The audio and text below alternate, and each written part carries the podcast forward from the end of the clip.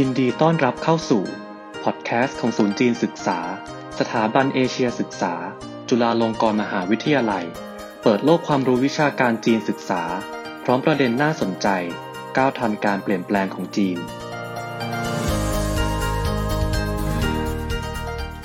รายการต่อไปนี้เป็นบันทึกเสียงการสนทนา กับคุณสรวิทย์ศรีนวกุล เรื่อง Bitcoin vs Digital Yuan ใครชี้ขาดอนาคตการเงินโลก จัดโดยศูนย์จีนศึกษา สถาบันเอเชียศึกษา จุฬาลงกรณ์มหาวิทยาลัย เมื่อวันที่ 10 ตุลาคม 2564 ดำเนินรายการโดย ดรอาร์มตั้งนิรันดร์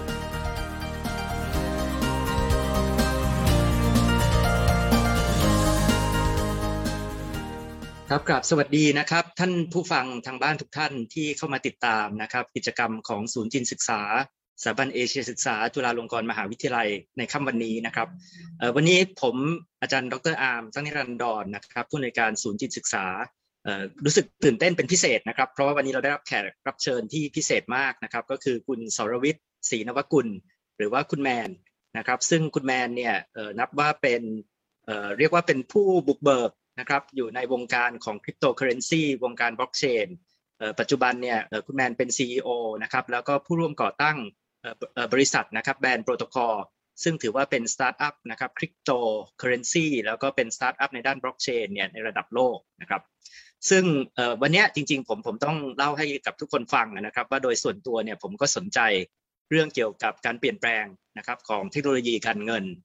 เรื่องของการมาถึงของบิตคอยนะครับรวมทั้งก็สงสัยว่าเอ๊ะที่จีนคิดเรื่องหยวนดิจิตอลที่คุยกันเยอะๆเนี่ยนะครับในเบื้องลึกเนี่ยจีนกังวลอะไรจีนคิดอะไร รือแม้กระทั่งข่าวที่ออกมานะครับว่าจีนแบนบิตคอยนะครับก็จริงๆก็ต้องบอกว่าผมคิดว่ามันไม่มีอะไรนะครับที่สำคัญไปกับการเปลี่ยนแปลงระบบการเงินโลก เท่ากับการแข่งขันระหว่างสามค่ายในปัจจุบันนะครับก็คือค่ายค่ายดั้งเดิมนะครับก็คือดอลลาร์สหรัฐเนี่ยค่ายที่บอกว่าเป็นผู้ท้าชิงนะครับก็คือหยวนดิจิตอลแล้วก็ค่ายใหม่ที่เราบอกไม่มีรัฐอยู่ข้างหลังนะครับเป็นระบบ decentralized จริง ๆ อย่าง Bitcoin แล้วก็สุดท้ายเนี่ยใครนะครับจะเป็นคนชี้ขาดอนาคตการเงินโลก อันนี้ก็คือเป็นสิ่งที่วันนี้นะครับผมชวนคนที่รู้จริงจริงๆ เพราะว่าอยู่ในวงการนี้จริงๆเนี่ยก็คือคุณแมนเนี่ยเอ่อมาพูดคุยกันนะครับเออสวัสดีครับคุณแมนสวัสดีครับขอบคุณมากนะครับเอ่อคุณแมนที่มาร่วมพูดคุยกันเอ่อแต่ว่าก่อนก่อนจะเริ่มต้นเนี่ยครับอยากให้เอ่อแมนเล่าให้กับพวกเราฟังนิดนึงอะครับว่าตอนเนี้ยเอ่อแบรนด์โปรโตคอลเนี่ยเอ่อทำอะไรบ้างนะครับ ได้ครับขอบคุณคุณพี่อามากครับผมที่อุตส่าห์เชิญมาพูดนะครับผมก็ชื่อชื่อแมนนะครับผมก็ปัจจุบันก็อยู่ในวงการคริปโตมาประมาณเกือบ 6 ปีแล้วนะครับก็ก็ผ่านไปค่อนข้างไวเราเข้ามาในวงการก็เริ่มจากการอ่านบิตคอยน์ก่อนใช่ไหมครับแล้วก็เราก็พอเราเริ่มสนใจขึ้น เราก็เลยเริ่มออกมาทำธุรกิจของตัวเองที่ชื่อ Band Protocol ใช่ไหมครับถ้าอธิบายให้ผู้ชมฟังง่าย ๆ ก็คืออเราเป็นบริษัทที่ขายข้อมูล นะครับพวกพวก data ต่างๆเนี่ยคล้ายๆ Bloomberg อะครับปกติ Bloomberg ก็จะขายข้อมูลให้กับพวก trader ใช่ไหมครับ เราก็จะขายข้อมูลพวกเนี้ยเช่น financial เอ่อ information ต่างๆเอ่อเข้าไปในระบบ blockchain ก็คือให้คนเนี่ยสามารถพัฒนาแอปพลิเคชันต่างๆ ใช่ไหมครับผมที่อยู่บน blockchain ได้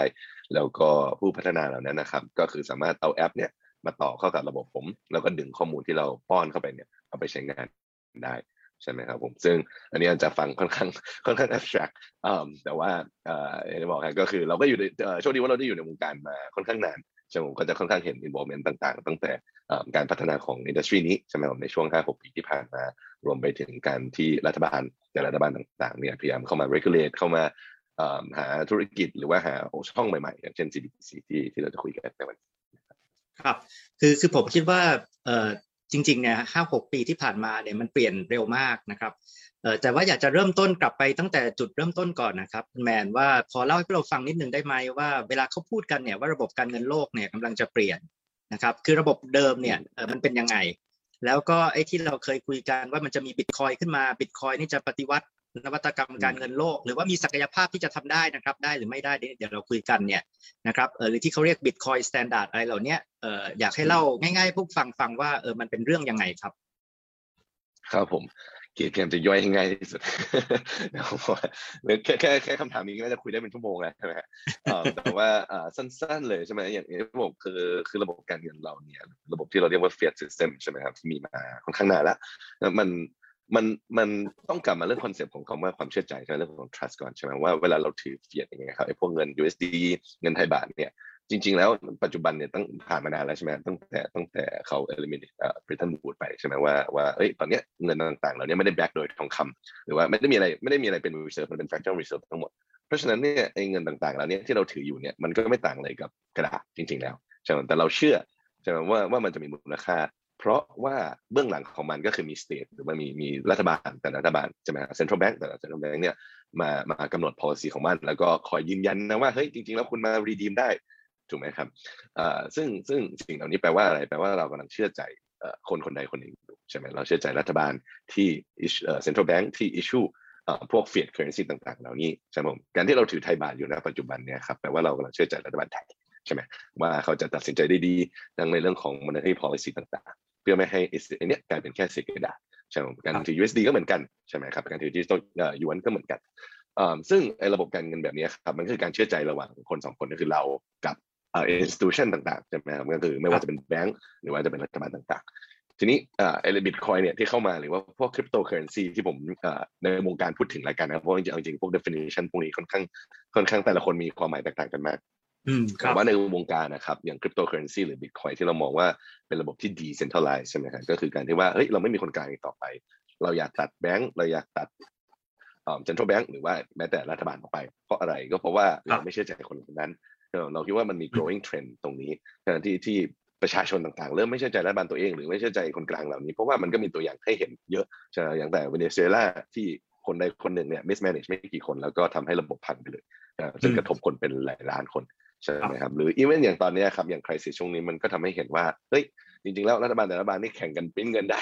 ใช่ไหมสามารถแข่งปริ้นเท่าไหร่ก็ได้กระดาษพวกเนี้ยซึ่งซึ่งมันจะเกิดอะไรขึ้นแน่นอนมันต้องเกิด inflation ถูกไหมฮะซึ่งซึ่งครับแปลว่าอะไรแปลว่าเงินที่เราถืออยู่มันมีมูลค่าลดลงถูกไหมฮะคนเหล่านี้ฮะก็เคยก็เลยเกิดความกลัวขึ้นมาว่าเอ้ยทำไมเราต้องเชื่อใจคนใดคนหนึ่งแล้วมันอาจจะทำให้เราเอ่อเจ๊งไปได้เลยใช่ไหมมันก็เลยเกิดไอ้อืมเรียกเรียกกันว่า Bitcoin Standard หรือว่าเรียกระบบว่า decentralized ขึ้นมาใช่ไหม โดยโดยที่คำว่า blockchain ซึ่งเป็นซึ่งมันก็เป็นแค่ buzzword อะนะฮะเอาจริงๆก็เป็นเป็นแค่เทคโนโลยีที่ทำให้ครับเกิดสิ่งเหล่านี้ได้ใช่ไหมผมซึ่งซึ่งผมคิดว่าเราคงไม่ต้องคุยเรื่องเอ่อเทคที่แบบจ๋าๆใช่ไหมผมผมว่าเพราะว่าอันนั้นก็น่าจะค่อนข้างนานแต่ว่าสิ่งที่แตกต่างกันเลยจริง ๆ ก็แค่ว่าเอ้ยเราไม่ต้อง rely on คนใดคนหนึ่งแล้วเราไม่ต้องเชื่อใจรัฐบาล เราไม่ต้องเชื่อใจ central bank นะ เราเชื่อใจโค้ดใช่ไหมซึ่งโค้ดเนี่ยมันก็เป็นแค่เป็นแค่ condition ต่างๆ ถูกไหมฮะถ้าเกิดนั้นมาเพราะฉะนั้นเราเชื่อใจโค้ดว่าโค้ดเนี่ยจะไม่มีการเปลี่ยนแปลงนะบิตคอยจะมี fix supply นะจะไม่มี inflation นะใช่ไหมครับผมมันก็เลยทำให้แล้วก็และที่สำคัญที่สุดใช่ไหมฮะพอมันเป็นระบบแบบนี้เนี่ยผมอยากจะส่งเงินอย่างบิตคอยเนี่ยครับให้กับใครก็ตามเนี่ยไม่มีใครมาหยุดผมได้ใช่ไหมครับอืม as long as ผมเป็นเจ้าของบิตคอยน์นั้นจริง ๆ ซึ่งมันก็มีวิธี prove ด้วยด้วยเทคโนโลยีอะไรต่างๆ ใช่ไหมมันไม่ใช่วิธี prove ที่บอกว่าผมไปที่ธนาคารแล้วผมต้องมี book bank นะว่าถ้าไม่มี book bank กับ ID card ผมโอนเงินไม่ได้อันนี้ไม่ใช่ถูกไหมฮะอันนี้คือขอแค่ว่าผมมี password ที่ลิงก์กับ account ผม ไม่ว่าผมจะอยู่ที่ใดในโลกเนี้ยผมสามารถโอนเงินนี้ได้หมดเลยใช่ครับซึ่งซึ่งอันนี้มันเป็น concept ที่ powerful มากนะฮะคนอาจจะอืมคิดไม่ถึงอย่างคนส่วนใหญ่ อาจจะไม่รู้สึกว่าเอ้ยการที่เงินอยู่ในแบงก์การที่เงินเอ่ออยู่ในธนาคารเนี่ยเป็นเป็นความเสี่ยงจริงๆแล้วมันมีนะฮะเพราะว่าเพราะว่าธนาคารสามารถล้มได้ หรือ แย่มากกว่านั้นอีกก็คือรัฐบาลอาจจะมาบอกว่าต่อไปคุณไม่สามารถโอนเงินมาได้แบงก์บอกคุณไม่สามารถโอนเงินมาได้ เพราะว่าไม่ว่าจะเหตุผลใดก็ตามใช่ไหมครับซึ่งซึ่งตรงนี้ก็เป็นความกังวลของหลายๆคนยิ่งอยู่ในอยู่คนที่อยู่ในเขาเรียกอะไร state ที่มี control ค่อนข้างเยอะรวมถึงจีนด้วยใช่ไหมครับ อันนี้ก็เป็นสิ่งที่ผมว่าแตกต่างกันที่สุดแหละเป็นเป็นข้อที่แตกต่างกันที่สุดแล้วนี่คือสาเหตุที่ทำไมคนหลายๆคนอย่างผมด้วยก็เริ่ม advocate การใช้ cryptocurrency หรืออย่าง Bitcoin เอ่อ มากขึ้นใช่ไหมไม่ได้บอกว่าเราก็จะเป็นร้อยเปอร์เซ็นต์แต่ว่าแต่ว่ามันทำให้เราอาจจะ remove risk หรือว่าลดความเสี่ยงตรงนี้ของการที่เราไปถือเอ่อ fiat currency หรือว่าอื่นได้ครับครับคือจริงๆ เท่าที่ฟังดูเนี่ยมันก็คือเทคโนโลยีที่เกิดขึ้นใหม่เนี่ยนะครับอย่างบล็อกเชนเนี่ยมันทำให้เรื่องแบบนี้มันเป็นไปได้ใช่ไหมครับ แล้วก็เกิดสิ่งที่เรียกว่าบิตคอยหรือว่าคริปโตเคอเรนซีอื่น ๆ แต่ว่าทีนี้อยากให้คุณแมนเนี่ยลองสวมหมวกของสีจิ้นผิง นะครับ ว่าเอ๊ะพอเขามาฟังเนี่ยมีคนมาเล่าให้เขาฟังแบบเนี้ยเขาจะคิดยังไงนะครับอืมในในมุมของจีน ซึ่งมันเลยทำให้เกิดสิ่งที่เป็นข่าวออกมานะครับ ซึ่งเดี๋ยวเราจะคุยกันว่าเออมันมันจริงมากน้อยแค่ไหนแล้วหรือมันทำได้จริงไหมนะครับ ก็คือว่าจีนเนี่ยแบนบิตคอยนะครับ ก็คือทำไมจีนต้องออกมาแบนบิตคอยน์ครับคุณแมนอืมครับเอ่อนี่ต้องออกตัวก่อนนะว่าเราผมอาจจะไม่ได้เป็น expert ด้านจีนหรือว่าด้านแบบว่าเอ่อ foreign policy อะไรขนาดนั้นใช่ไหมครับ แต่ว่า สาเหตุง่ายๆเลยจริงๆผมว่า high level เลยทุกคนน่าจะรู้อยู่แล้วว่าอย่างจีนเนี่ยครับเขาต้องการ control ถูกไหมฮะมันเป็นเป็น state ที่ที่คอมมิวนิสต์ที่ต้องการ control ทุกอย่างซึ่งรวมถึง capital แน่นอนใช่ไหมผมการที่การที่คุณสามารถ control capital ได้เนี่ยคุณ basically control ได้ทุกอย่างถูกไหมฮะการที่คุณ control capital กับ money ได้คุณ control ทุกอย่างรวมถึงรวมถึง speech ถูกไหมฮะการการแบน press การทำอะไรต่างๆได้หมดนั่นนั่นคือจุดเป้าหมายหลักอยู่แล้วของจีรัฐบาลจีนใช่ไหมเรารู้อยู่แล้วว่าเขาต้องการทำ capital control ปั ปัญหาของ Bitcoin หรือคริปโตต่างๆเนี่ยแน่นอนฮะมันเป็นสิ่งตรงข้ามกับกับสิ่งสิ่งนั้นเลยถูกไหมฮะการที่ผมถือ Bitcoin ผมบอกไปแล้วผมสามารถรับส่งให้ใครก็ได้ทั่วโลกแล้วไม่ใช่แค่ Bitcoin ถูกไหมตอนนี้ currency มีเป็นเป็นเกินพัน cryptocurrency ใน market ใช่ไหมรวมถึงสิ่งที่เรียกว่า stable coin ด้วยใช่ไหมครับ stable coin ก็คือเป็นเป็นเหรียญนี่แหละที่เหมือนคล้ายๆ CBDC เลยฮะก็คือก็คือคน intent ว่ามันต้อง peg to เอ่อ currency ถูกไหมครับ ซึ่งก็คืออาจจะเป็น USD อาจจะเป็นอะไรก็ได้ ซึ่งพอมันอยู่ใน blockchain อย่างเงี้ยครับที่ decentralized นะฮะ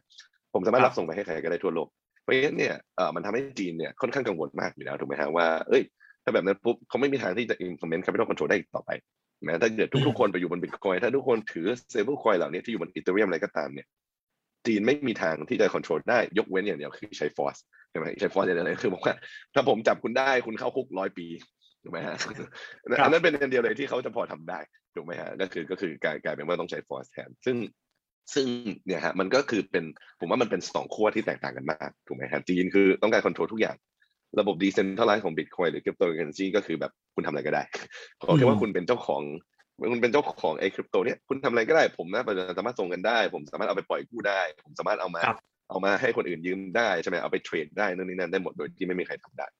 ซึ่งซึ่งอันนี้ครับผมว่าผมว่าก็เป็นอะไรที่จีนต้องการที่จะรีบแบนให้มากที่สุด ซึ่งถ้าเกิดใครอยู่ในอินดัสทรีมานานก็จะรู้ว่า จีนจริงๆเนี่ยครับประกาศแบนบิตคอยมาประมาณทุกปี ประกาศทุกปีจริงๆนะบางปีหลายครั้งด้วยฮะใช่ไหมฮะก็ก็มันก็แสดงให้เห็นว่าการที่คุณต้องแบนอะไรหลายๆครั้งเนี่ยมันแปลว่าคุณแบนไม่ค่อยได้แล้วถูกไหมฮะว่าถ้าคุณแบนได้เนี่ยคุณประกาศครั้งเดียวก็จบแล้วตั้งแต่ตั้งแต่เจ็ดปีที่แล้วสิบปีที่แล้วเนี่ยเขาเคยประกาศมาทุกปีจริงๆใช่ไหมฮะแล้วถึงแม้จะแบนขนาดไหนอย่างปัจจุบันนะครับพวก OTC market over the counter ที่แบบคุณโอนบิตคอยน์ให้ผมผมให้เงินอยู่วันที่เป็น physical cash เนี่ยก็ยังเยอะมากที่คนเอามาใช้ convert ต่างๆ เพราะฉะนั้น ด้วยเทคนิคใหม่ๆครับมันมันโชว์ให้เห็นอยู่แล้วว่ายังไงก็ตามไม่ว่าจะเป็นรัฐบาลใดรัฐบาลหนึ่งรวมถึงจีนด้วยเนี่ยมันไม่มีทางที่จะแบนได้ร้อยเปอร์เซ็นต์เหมือนจริงๆก็เหมือน Facebook Google ครับจีน try to ban มาตลอด ซึ่งเอาจริงก็มันก็ได้แค่ restrict ถูกไหมฮะคนก็ใช้ VPN ใช้อะไรสามารถเข้าถึงได้อยู่ ครับ ก็คือจริงๆมันก็เป็นภาพคล้ายๆ กับว่ามันทำให้มันชะลอยชะลอลง แต่ว่าบอกว่าจะทำให้สิ่งนี้มันหายไปเลยใช่ไหมครับ หรือว่าแบบโอ้โหจะเหมือนกับสมัยจินซีฮ่องเต้เอาหนังสือมาเผาหมดแบนอย่างนั้นเนี่ยมันมันเป็นไปไม่ได้แล้ว แล้วก็ด้วยลักษณะของเทคโนโลยีด้วยเนี่ยนะครับ แต่ว่าไอ้ไอ้สิ่งที่ทำเนี่ยโอ้ตอนแรกมันก็กระทบนะครับทั้งราคาบิตคอยน์กระทบ industry เนี่ยมากเออถ้ามองจากคนในวงการ industry เนี่ย move นี้ของจีนเนี่ยมันสะเทือนแค่ไหนห รือว่าจริง ๆ มันก็เบาๆเพราะว่าคุณแมนบอกว่าเขาก็พูดอย่างนี้มาทุกปี อืมครับ ผมคิดว่าเอ่อต้องแบ่งเป็น short term กับ long term ใช่ไหมครับถ้า short term เนี่ยแน่นอนนะมันมันมีผลกระทบในเรื่องของราคาในเรื่องของ volatility อยู่แล้วจากอย่างที่อย่างที่พี่อาร์มพูดถึง เพราะว่าต้องบอกก่อนว่าธุรกิจนี้มัน industry นี้มันมันใหม่มากเพราะมันใหม่มากเนี่ยเอ่อ volatility มันสูงใช่ไหมครับ liquidity ก็คือมูลค่าการซื้อขายเนี่ยมันก็ยังต่ำถ้าเทียบกับทองคำถ้าเทียบกับหุ้นถ้าเทียบกับบอลตลาดอะไรต่างๆเหล่านั้นเพราะฉะนั้น ข่าวอะไรต่างๆ เหล่านี้ครับมันสร้าง uncertainty ถูกไหมครับ แล้วพอมันสร้าง uncertainty ปุ๊บมันก็กระทบกับราคาในใน short run แน่นอนใช่ไหมครับแต่ผมมองว่าแล้วคนใน industry เองจริงก็มองว่าใน long run นะครับ จริง ๆ มันมีประโยชน์กับกับธุรกิจมาก กับกับ industry นี้มากเพราะว่าเพราะว่าถามว่าถามว่าทำไมทำไมถึงมีประโยชน์ใช่ไหมเพราะว่าจริง ๆ แล้วอันที่หนึ่งเลยนะมันมันมันโชว์ให้เห็นเลยว่าบิตคอยน์เองมันฟังก์ชัน อย่างที่มันต้องการก็คือว่ามัน decentralized จริง ๆ ไม่ว่าแบรนด์จีนจะแบรนด์ยังไงเนี่ยบิตคอยก็ยังอยู่แล้วถ้าพูดถึงเรื่องราคาจริงๆนะฮะตอนที่มันร่วงไปตอนนี้ก็กลับมาเท่ากับเลเวลที่ที่ก่อนที่มันจะแตะแล้วถูกไหมมันโชว์ resiliency มากๆแต่ว่าโอเค ราคาก็ส่วนหนึ่งผมว่าราคาไม่ค่อยมีผลเท่าไหร่แต่ว่าส่วนอื่นนะฮะอย่างเช่นสิ่งที่เขาเรียกว่า hash rate นะครับผม hash rate ก็คือว่าเรียกว่า security ละกันของ Bitcoin ใช่ไหมว่าคนเอาเครื่องมาขุดขนาดไหน คอมพิวเตอร์มาขุดขนาดไหนเนี่ยซึ่งเมื่อก่อนนะครับเป็นห้าเกือบห้าสิบเปอร์เซ็นต์นี่อยู่ที่จีน ใช่ไหมครับ ซึ่งคนก็บอกมาตลอดว่าเออเนี่ยเห็นไหมว่าบิตคอยน์คุณบอกว่ามัน decentralized นะมันมันนั่นนะแต่จริงมันไม่ใช่เลย เพราะว่าคนที่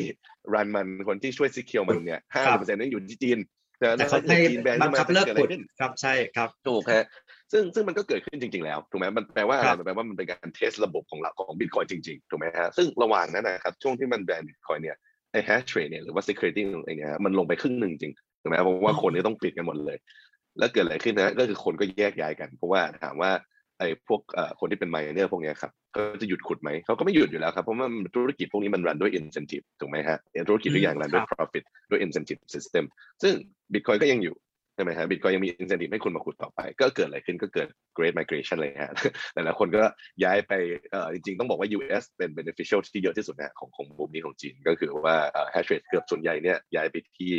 ย้ายไปที่อเมริกา ใช่ไหมอืมตอนนี้อเมริกา control ประมาณ 30%นะอีกส่วนหนึ่งก็ย้ายไปพวก Central Asia เพราะว่าก็ค่อนข้างใกล้กับกับจีนใช่ไหมฮะตอนนี้เราเห็นคาซัคสถานนี่น่าจะเป็น number two นะฮะในโลกเอ่อโอ้ของครับเรื่องการของเรื่องของเรื่องการขุดบิตคอยน์นอกนั้นก็เป็นพวกรัสเซียบ้างเป็นแคนาดาเป็นอะไรบ้างใช่ไหมครับซึ่งครับซึ่งอย่างที่ผมบอกฮะ long run คือมันโชว์ให้เห็นแล้วว่าเฮ้ยจริงๆแล้วคนที่เคยว่าบิตคอยน์ว่า decentralized นะถ้าจีนทำอะไรขึ้นมาจะเจ๊งนะมันไม่จริงละใช่ไหมครับ เราเห็นชัดเจนว่าเออ market มัน move ได้ค่อนข้าง resilient ใช่ไหมครับผมแล้วก็แล้วก็การที่ทำแบบเนี้ยมันทำให้บิตคอยน์จริง decentralized มากขึ้น ใช่ไหมอืมครับครับอ่าครับมากขึ้นมากขึ้นเยอะ แล้วก็ไม่ใช่แค่บิตคอยน์มาบอกมันมีคริปโตเคอเรนซีอื่นๆณปัจจุบันเนี่ยครับคนสร้างในสิ่งที่เรียกว่า decentralized finance จะให้คนสามารถมาที่ผมบอกเทรดบิตคอยน์เทรดเอ่อ Ethereum หรือคริปโตอื่นๆ โดยที่ไม่ต้องผ่านคนกลางเลยไม่ต้องผ่าน centralized exchange ไม่ต้องผ่านอะไรเลยใช่ไหมครับผมซึ่งพวกเนี้ยครับครับกลายเป็นว่าเราเห็น usage ของมันเพิ่มมากขึ้นเยอะ เพราะว่า คุณไม่ต้องไป rely on central entity อีกแล้วเพราะคุณ rely ไม่ได้ใช่ไหมเมื่อก่อนเนี่ยครับเราจะมี exchange จีนชื่อหัวบิอย่างเงี้ยครับซึ่งซึ่ง control ครับตลาดจีนเกือบ 80%เลยเอ่ออมที่ที่ retail ของจีนมาเทรดกัน ปัจจุบันก็คือเขาก็โดนแบนไปจริงๆใช่ไหมครั้งนี้เป็นครั้งเป็นครั้งแรกต้องบอกว่าต้องยอมรับก่อนนะว่าครั้งนี้เป็นครั้งแรกที่จีนแบนแบบจริงจังแบนครับแบบจริงจังก็คืออย่างอย่างเมื่อก่อนบอกแบนอะไรพวกนี้ก็แบบโอเค ย้ายไปฮ่องกงแล้วก็ให้คนจีนเทรดได้ใช่ไหมครับแต่ตอนเนี้ยเขาแบนจริงจังแล้วก็คือว่าพวกพวกคริปโตเอ็กชแนนต่างๆเหล่านี้ก็จะไม่ให้คนจีน ออนบอร์ดเข้ามาได้นะครับแต่แน่นอนคนจีนก็ VPN และคนจีนก็อืมไปใช้พวก decentralized finance เหล่านี้ใช่ไหมเราเห็นครั usage บโตขึ้นเป็น 10 เท่า หลังจากที่จีนแบนซึ่งมันก็เลยโชว์ให้เห็นแล้วว่าเออมันเกิด adoption ขึ้นจริง ๆ นะว่าคุณไม่ต้องไป rely on centralized entity นะ คุณมา rely on พวก decentralized infrastructure เหล่านี้ ไม่มีใครมาแบนคุณได้ แล้วคุณก็ยังเทรดได้ต่อไปใช่ไหมครับครับผมซึ่งซึ่งผมเลยมองว่า long term จริง ๆ แล้วเนี่ย มันโชว์ให้เห็นว่าทำไมธุรกิจนี้ถึง exist ทำไมถึงมีประโยชน์ของมัน แล้วแล้วจีนยังไงก็ก็ไม่มีทางแบนได้ ก็คือมันก็โชว์ resiliency นะให้เห็นว่าเออมันมันลงไปใช่ไหมครับ หลายคนบอกว่าเออเดินแต่เดิมมันพึ่งจีนมากเลย เพราะว่าจีนเป็นขุดบิตคอยเยอะ แต่ว่าพอสุดท้ายเนี่ยจีนแบนขนาดนี้ ราคาก็ลงไปแล้ว แต่ว่ามันก็เด้งกลับขึ้นมาเออไอการขุดบิตคอยมันก็ไปขุดที่อื่นแทนนะครับระบบก็ยังเดินของมันต่อไปได้นะครับแต่ว่าผมก็กลับมาติดใจที่เมื่อกี้คุณแมนเล่าให้ฟังใช่ไหมครับบอกว่าแต่มันแบนมาตั้งหลายครั้งแล้วพูดมาตลอดอะจะแบนจะแบน แต่ว่าคุณแมนก็บอกว่าครั้งเนี้ยมันแรงที่สุดใช่ไหมครับเป็นการประกาศที่ดูเข้มงวดที่สุด แล้วก็ดูจริงจังที่สุดเออผมก็เลยสงสัยว่ามันมีทามมิ่งอะไรไหมที่ที่มันทำให้ move เนี้ยมันออกมาตอนนี้นะครับ ยกตัวอย่างเช่นเอ๊ะมันเป็นหลังโควิด หรือว่าเศรษฐกิจจีนอาจจะเริ่มเริ่มมีปัญหา หรือว่าเอ๊ะอันนี้มันอาจจะเกี่ยวกับแผนหยวนดิจิตอลของเขาคุณแมนมองว่ามันมีมันมีประเด็น timing อะไรไหมที่มันจะต้องอืมมาวันเนี้ยที่ต้องทำแบบเนี้ยครับ ครับผมมองว่าซึ่งจริงๆก็อันนี้ก็ตรงกับวิวหลายๆคนใน industry นะครับผมว่าเหตุผลหลักๆเขาเพราะเขาเพราะเรื่องของ CBDC เนี่ยแหละครับว่าดิจิตอลหยวนเองเนี่ยเขาอยู่ในช่วงกำลังโปรโมทใช่ไหมครับซึ่งจริงๆช่วงนี้เขาก็เริ่มเริ่ม implement บ้างแล้วนะฮะในในในบาง state ที่เป็น control ใช่ไหมครับเพราะฉะนั้นเพราะฉะนั้นผมว่า timing ตรงนี้ครับก็คือว่าเขาต้องการที่จะเริ่มโปรโมทจริงๆ เริ่ม roll out ตัว CBDC จริงๆ นั่นคือสาเหตุที่ทำไมเขาถึงเริ่มเข้มงวดกับทางคริปโต industry มากขึ้น เพราะว่าอย่างที่ผมบอกไปแล้วว่าถ้าเกิดคริปโตยังอยู่เนี่ยยังไงยังไงคนก็ยังไปเทรดฝั่งนั้น ใช่ไหมผมแล้วก็แล้วก็หลายๆคนก็จะบอกว่าทำไมผมต้องไปใช้ CBDC ใช่ไหมผมทำไมผมต้องไปใช้อย่างเพราะว่าเอาจริงๆอะอย่างที่บอกพวกหยวนดิจิตอลอะไรอย่างงี้มันก็ไม่ต่างอะไรกับจริง ๆ สิ่งที่เรามีอยู่แล้วนะฮะก็คืครัอบว่าก็คือเงินที่อยู่ใน e-wallet เงินอะไรต่างอืมๆเหล่านี้เนี่ยเอ่อมันมันมันแทบจะไม่แตกต่างกันเลย ใช่ไหมครับผมก็คือครับเราเชื่อใจ intermediary เหล่านั้น แค่ว่าตัว CBDC ก็คือแทนที่จะเชื่อใจตัวกลางตรงนั้นอีกทีนึงก็คือเราไปเชื่อใจ central bank เลยโดยตรงถูกไหมครับก็ก็ครับผมเลยมองว่า timing ตรงเนี้ยเอ่อสำคัญและนั่นคือสาเหตุหลัก ๆ เลยครับที่ทำไมจีนถึงถึงเพิ่งเริ่มมาเข้มงวดเอ่อจริง ๆจังๆครับอ่าครับ ทีนี้เพราะว่าคุณแมนก็ยกเรื่องสำคัญขึ้นมาแล้วนะครับ ที่ก็เป็นอีกหัวข้อใหญ่ที่เราคุยกันก็คือหยวนดิจิตอล ใช่ไหมครับ แต่ว่าเอ๊ะคุณแมนก็ก็ยกขึ้นมาน่าสนใจว่าเอ๊ะจริงๆเนี่ยก่อนจะมีหยวนดิจิตอลเนี่ยเออเขาก็บอกแล้วว่าเมืองจีนเนี่ยมันเป็นเหมือนกับ cashless society อยู่แล้วอืมเพราะว่าคนเนี่ยก็ใช้เอ่อตัว Alipay ใช่ไหมครับ ใช้ WeChat ใช่ Pay ครับเอ่อใช้ไอ้สิ่งเหล่านี้อยู่แล้วมันก็คล้ายๆเป็นเป็นดิจิตอลแบบหนึ่งอยู่แล้วนะครับอืมแต่ว่าทำไมรัฐบาลกลางนี่ถึงต้องลุกขึ้นมาทำเอง อันนี้ก็เหมือนเดิมนะอืมคุณแมนก็คืออาจจะต้องสวมหมวกเอ่อ สีจิ้นผิงใช่ไหมสวมหมวกรัฐบาลจีนว่าเขามีแผนการใหญ่อะไรอยู่ในนี้ไหมเอ่อหรือว่าอันนี้เป็น move ที่ฉลาดไหมถ้ามองจากมุมของจีนนะครับ อืมครับ คือผมมองว่าที่เราที่เราคุยไปสักพักหนึ่งใช่ไหมครับว่า CBDC หรือคริปโตหรือบล็อกเชนอะไรอย่างเงี้ยข้อแตกต่างมันคือ decentralized กับ centralized แค่นั้นเลยครับถูกไหมครับ แต่ว่าสิ่งหนึ่งที่ผมว่าเป็น benefit ของของดิจิตอลมันนี่ละกันครับผมก็คือสิ่งที่เราเรียกว่า programmable money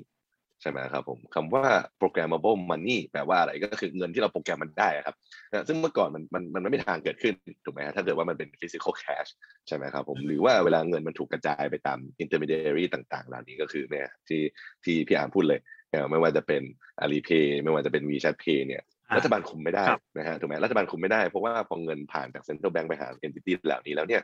มันก็กลายเป็น entity เหล่านี้เป็นคนคุม ซึ่งพอคนครับคุมเหล่านี้ครับได้อะไรบ้างหนึ่งนอกจากคุณจะคุมเงินได้แล้ว คุณคุมเรื่องของข้อมูลถูกไหมฮะ data ของอืม user ต่างๆ เหล่านี้ ซึ่งนั่นคือจริงๆ สาเหตุที่ทำไมจีนถึงกังวลมาก และเราสังเกตเมื่อไม่กี่ปีที่ผ่านมาเรื่องของ NIPO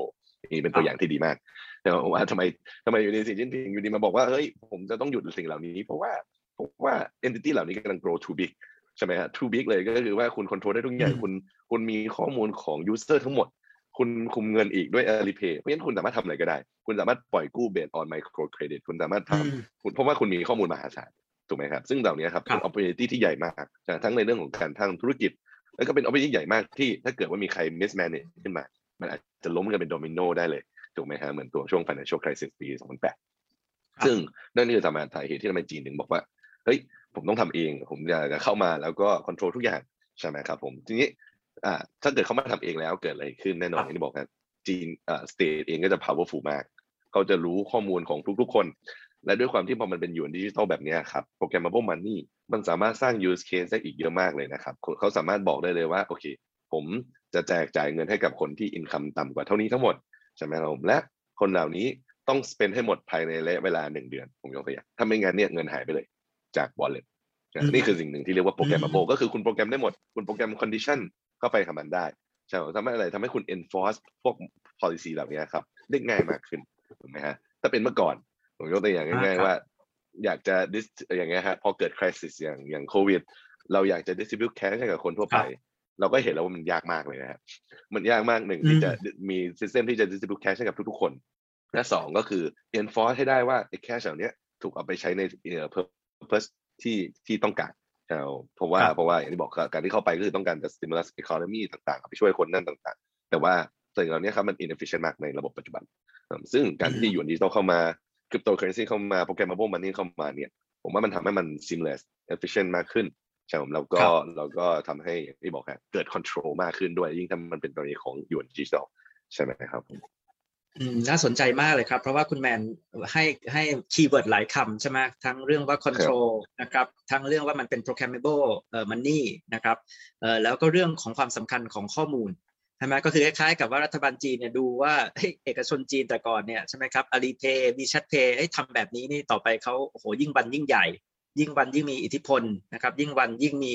ข้อมูลมหาศาล รัฐบาลจีนก็เลยบอกว่าเอ๊ะจะเล่นเกมนี้เองบ้างใช่ไหมครับเอ่อแต่ว่าอย่างนี้นี่หมายถึงว่าจะทำให้เอกชนอย่าง Alipay WeChat Pay นี่มันก็จะยังมีอยู่ควบคู่กันไปไหมฮะหรือว่ามันก็จะกลายเป็นรัฐบาลจีนกินกินรวบผมว่ามันก็คงมีควบคู่กันไป ผมไม่คิดว่าจีนจะโหดขนาดที่บอกว่าแบน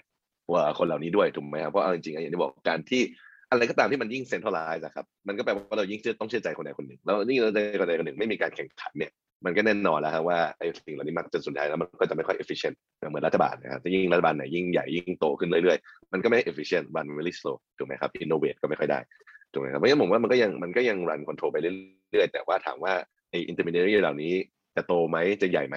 ผมก็ยังเชื่อว่าทางจีนเองก็ไม่ต้องการให้เกิดสิ่งเหล่านั้นเกิดขึ้นเพราะฉะนั้นจีนเองก็จะทำอะไรก็ได้ให้ limit potential ตรงนี้ออกไปใช่ไหมครับแล้วยิ่งครับจีนจะรีบเอ่อรัฐบาลสร้างของตัวเองมาแข่งอีกเนี่ยแน่นอนนะครับ policy ต่างๆ อะไรต่างๆ มันก็คงเอื้อกับกับทางเขามากขึ้นถูกไหมอย่างที่บอกพอมันเป็นโปรแกรม mobile money แล้วเนี่ยมัน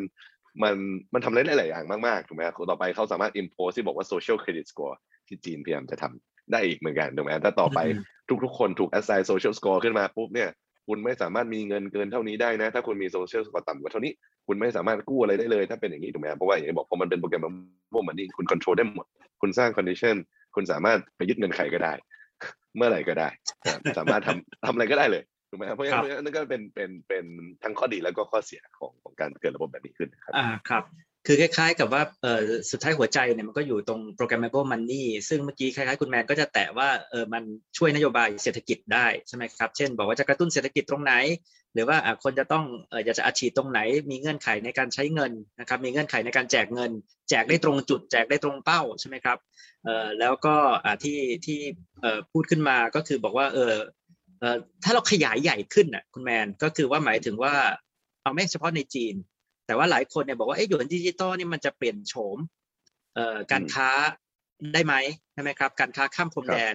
หรืออีคอมเมิร์ซข้ามพรมแดน คือคือง่ายๆเลย ก็คือต่อไปนี่แปลว่าคนไทยซื้อของช้อปปิ้งนี่คนไทยจะต้องใช้หยวนดิจิตอลไหมคุณแมนว่ามันจะไปถึงจุดนั้นไหมในในเรื่องของว่า programmable money นี่มันจะไปมีอิทธิพลยังไงบ้างกับการค้าระหว่างประเทศนะครับอืม ครับผมว่าผมว่าตรงนี้มีส่วนอยู่แล้วครับแต่ว่าอย่างที่บอกจริงๆคำว่า CBDC มันค่อนข้างกำกวมมันค่อนข้างใหญ่มากเลยนะซึ่งซึ่งบางคนเขาอาจจะแยกอีกด้วยซ้ำว่าเออมันมี retail CBDC นะอย่างที่ผมอธิบายไปก็คือเนี่ยคนส่วนใหญ่ใช้พวกเราใช้ใช่ไหมครับแล้วก็มีพวก wholesale CBDC ที่ใช้กันเองแค่ในแบงค์นะใช้กันเองแค่ระหว่างประเทศนะเพื่อที่จะแลกเปลี่ยนเงินตรา FX อะไรอย่างเงี้ยได้ได้ efficient มากขึ้นแต่พวกนี้ตัวนี้พวกนี้ก็มีประโยชน์ครับที่ทำให้มันอย่างที่บอกทำให้ friction มันน้อยลงการรับส่งเงินได้เร็วขึ้น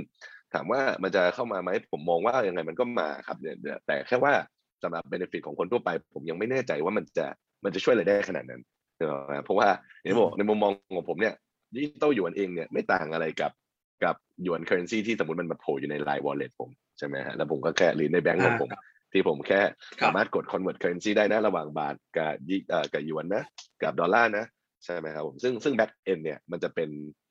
DLT เป็น blockchain ด้านหลังมันจะเป็นโอ้โห centralized MySQL เลย ที่เป็นคนเก็บข้อมูลแต่ผมอันนี้ผมไม่เกี่ยวอยู่แล้วเนี่ย as a user ถูกไหมฮะคนส่วนใหญ่เนี่ยไม่ค่อยรู้อยู่แล้ว แต่ถามว่าเออมันช่วยอะไร ผมว่ามันก็คงช่วยเรื่องของ FX มันก็คงช่วยเรื่องของ settlement time ใช่ผมให้ให้ให้มันเร็วขึ้น แต่ว่าในมุมมองของของคนทั่วไป ผมไม่ได้คิดว่า benefit ของ CBDC เหล่านี้ครับ จะเยอะขนาดนั้นนะครับถ้าถ้าถ้าให้ถ้าให้พูดตรงๆ ซึ่งซึ่งซึ่งอ่าครับในมุมมองของผมเนี่ยคิดว่า CBDC เนี่ยจะเป็น specific use case เลยอะครับ มันจะไม่ใช่ use case ทั่วไปอย่างที่ที่เราพูดพูดกันอยู่ตรงนี้ คือผมว่าประโยชน์หลัก ๆ มันเนี่ยก็คือเนี่ย specific use case คุณต้องการ distribute เงินไปกระตุ้นเศรษฐกิจ คุณต้องการเอาเงินเนี้ยไปเรื่องของการปล่อยกู้ microcredit นะใช่ไหมครับผมเพื่อที่จะสร้างอะไรเหล่านี้ผมมองว่าอันนั้นน่ะคือสาเหตุหลัก ๆ มากกว่าที่ที่ CBDC จะมีประโยชน์ over สิ่งที่เรามีอยู่ณปัจจุบัน อ่าครับก็คือมันจริงๆอะมันก็คล้ายๆกับว่าเป็นหยวน แต่ว่าหยวนอยู่ในดิจิตอลหยวนอยู่ในกระเป๋าเอ่อ e-wallet อย่างเงี้ยใช่ไหมครับเอ่อใช่ครับซึ่งซึ่งถ้าเรามองเอ่อเอาเอาเอากับดอลลาร์สหรัฐก่อนใช่ไหมหรือเอากับเอ่อเงินเนี่ยตอนนี้ดอลลาร์สหรัฐก็เป็นเงินสกุลหลักของโลกเอ่อแมนคิดว่าหยวนดิจิตอลนี่มันจะเปลี่ยนอะไรไหมคือมันจะทำให้คนมาใช้หยวนมากขึ้นเอ่อเพราะว่าอืมใช้ง่ายมากขึ้น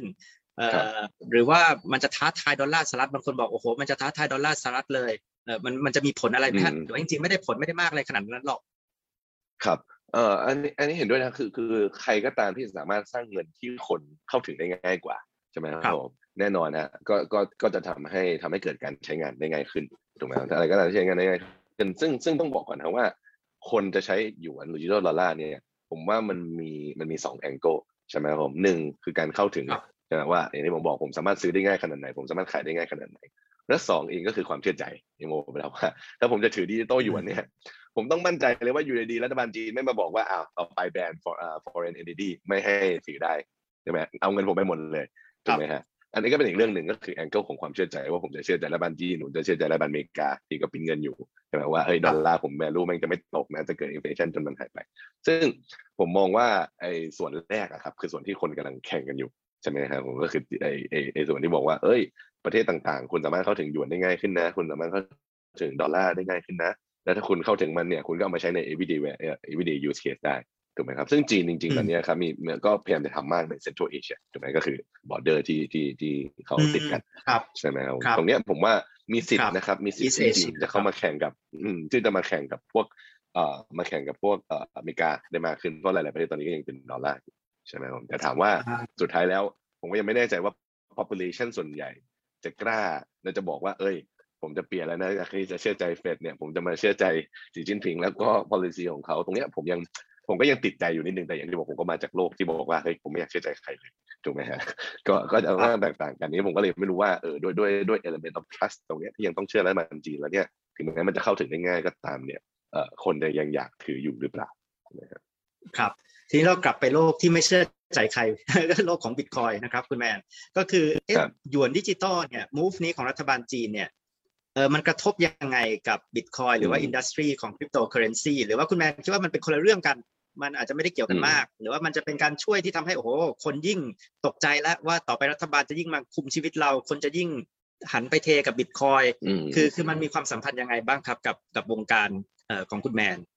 ครับ ครับเห็นด้วยนะเอ่อจริงๆต้องแยกเป็นสองเรื่องนะฮะเอ่อเรื่องที่หนึ่งการ compare Bitcoin กับ CBDC อย่างเงี้ยครับผมว่ามันอาจจะไม่แฟร์ซะทีเดียวใช่ไหมครับเพราะอย่างครัที่บบอกว่า CBDC เนี่ยมันคือเอ่อมันคือเหรียญที่เพกกับเอ่อสกุลเงินถูกไหมครับ ก็คือหยวนในเคสนี้เราคุยกันในขณะที่ Bitcoin มันไม่ใช่ถูกไหมฮะ Bitcoin มันมันมันถูกก่อสร้างมา แค่ว่าบอกว่าเฮ้ย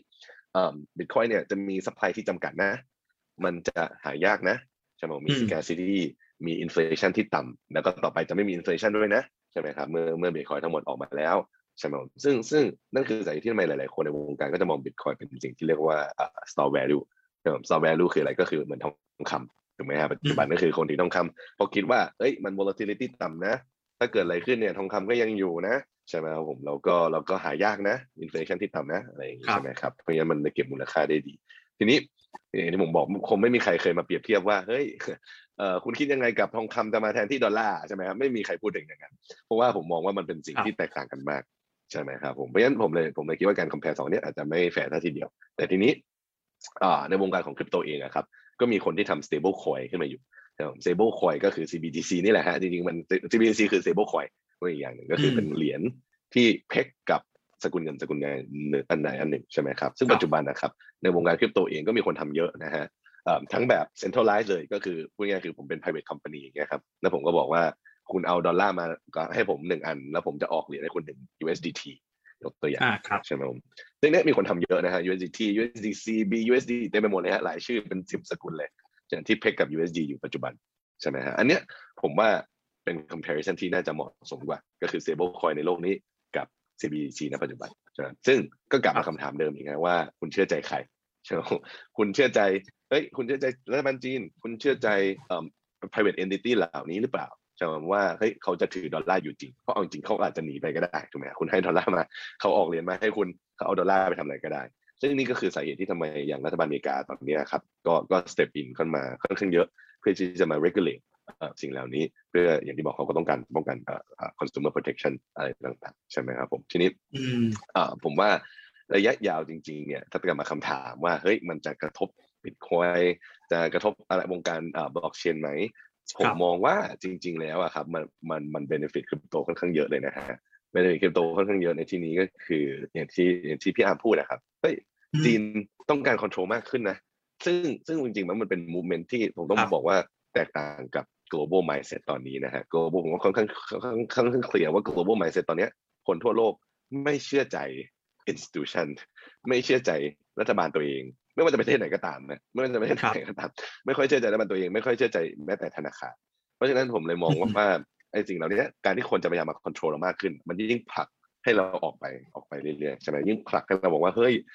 เอ้ย ก็ลองคิดดูง่ายๆครับพี่อาร์มถ้าต่อไปพี่อาร์มจะเป็นอะไรก็ตามเนี่ยมีคนรู้หมดนะฮะมีคนรู้หมดดูได้หมดเลยว่าพี่อาร์มต้องการซื้อเสื้อผ้านะพี่อาร์มต้องการจะจ่ายค่ามือถือเท่าไหร่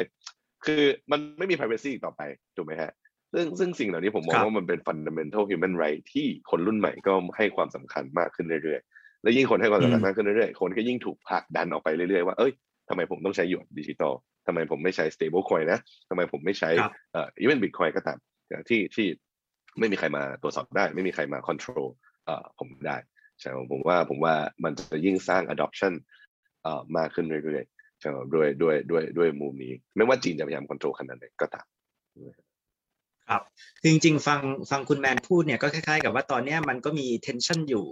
เอ่อระหว่างเอ่อความไม่ไว้เนื้อเชื่อใจใช่ไหมครับ เสรีภาพความต้องการอิสระเอ่อเป็นเทรนด์นะครับเอ่อและอันนี้ก็มาพร้อมกับเอ่อบิตคอยแล้วก็เอ่อเทคโนโลยีใหม่เนี่ยที่ทำให้บิตคอยเป็นไปได้อืมแต่ขณะเดียวกันเนี่ยก็มีความกลัว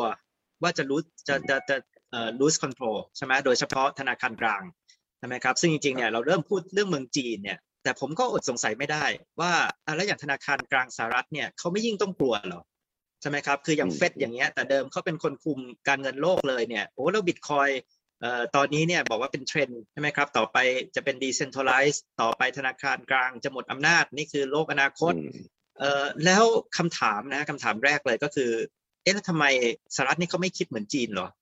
จะมีวันไหมอืมที่เราจะเห็นว่าสหรัฐจะออกมาแบนบิตคอยบ้าง เมื่อถึงจุดหนึ่งอืมหรือว่าคุณแมนคิดว่าสิ่งนี้จะไม่เกิดแล้วถ้ามันจะไม่เกิดนี่มันเพราะอะไร เพราะว่าคุณค่าของสหรัฐหรือหรือเพราะอะไรนะครับ ครับ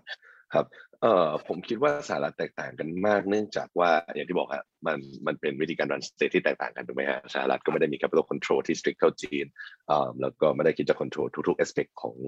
ของของสิ่งเหล่านี้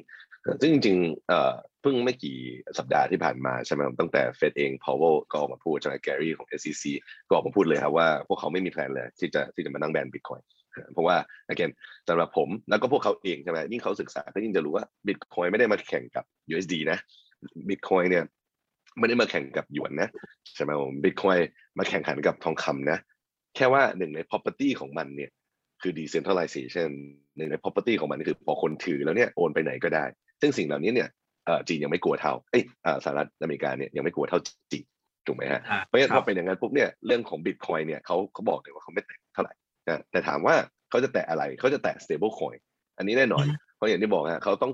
เป้าหมายหลักๆ ของทั้งเฟดเองทั้ง SEC เอง คือแค่ต้องป้องกันให้ระบบเหล่านี้ไม่ไปกระทบกับระบบการเงินใหญ่ๆ ถูกไหมฮะคือครับไม่ใช่ว่าอันนี้มีเกิดปัญหาขึ้นล้มขึ้นมันกระทบคนส่วนใหญ่ นั่นคือนั่นคือผมว่ามองว่าเป็นเป้าหมายหลักของอเมริกา ในขณะที่เป้าหมายหลักของจีนคือไอ้ยผมต้องการควบคุมทุกอย่างนะเนี่ยเป้าหมายแตกต่างกัน พอเป็นสหรัฐปุ๊บเนี่ยต้องการที่จะ protect consumer ทำไงให้มันไม่ล้ม เขาก็เลยต้องมา regulate industry มากขึ้นมาดู stable coin ว่าเฮ้ยไอ้บริษัทที่ issue เนี่ยไม่ว่าจะเป็น tether นะ ไม่ว่าจะเป็นเอ่อ coinbase นะที่ issue stable coin เหล่าเนี้ยคุณมี dollar reserve จริง ๆ ใช่ไหมครับไม่ใช่ว่าคุณเอาดอลลาร์ไปใส่ stock หรือว่าคุณเอาไปทำอะไรแปลกๆใช่ไหมกลายเป็น fractional reserve อีกก็ไม่ใช่ เขาก็เลยเข้ามาเอ่อเริ่มมา police เอ่อ police ตรงนี้มากขึ้นนะครับ เนื่องจากหนึ่งอย่างที่บอกไม่ให้กระทบคนส่วนใหญ่ครับและสองเองก็คือหาวิธีเอ่อ tax ได้ง่ายขึ้นนะอย่างที่บอกรัฐบาลอเมริกาสนใจแค่สองอย่างฮะไม่กระทบคอน sumer นะไม่มีใครมาโกงได้ และสองก็คือหาเงินเข้ารัฐบาลได้ถูกไหมฮะเนี่ยสองสิ่งเนี้ยครับก็เป็นสองเสียงสองสิ่งที่ผมว่าคอรับเมริกาเป็นเป้าหมายหลัก แล้วก็หาวิธีอยู่ ใช่ไหมในการในการเอ่อ identify เอ่อวิธีที่จะมา coexist อะครับผมมองว่ากับกับเทคโนโลยีใหม่นี้เอ่อเพราะฉะนั้นเอ่อในอืมมุมมองของในมุมมองของอเมริกาเองเนี่ย ตอนนี้ ตอนนี้อเมริกาครับเขาก็มาดูตรงนี้เยอะเอ่อทั้งทั้งเรื่องของ stable coin แล้วก็พยายามให้เนี่ยครับธุรกิจที่เกี่ยวข้องกับ digital currency ไม่ว่าจะเป็น exchange ไม่ว่าจะเป็นธุรกิจอย่างผมเข้าไป register มากขึ้น พูดคุยกับเขามากขึ้นใช่ไหมผมเพราะฉะนั้นผมมองว่าผมมองว่ามีมี benefit มากขึ้นเยอะ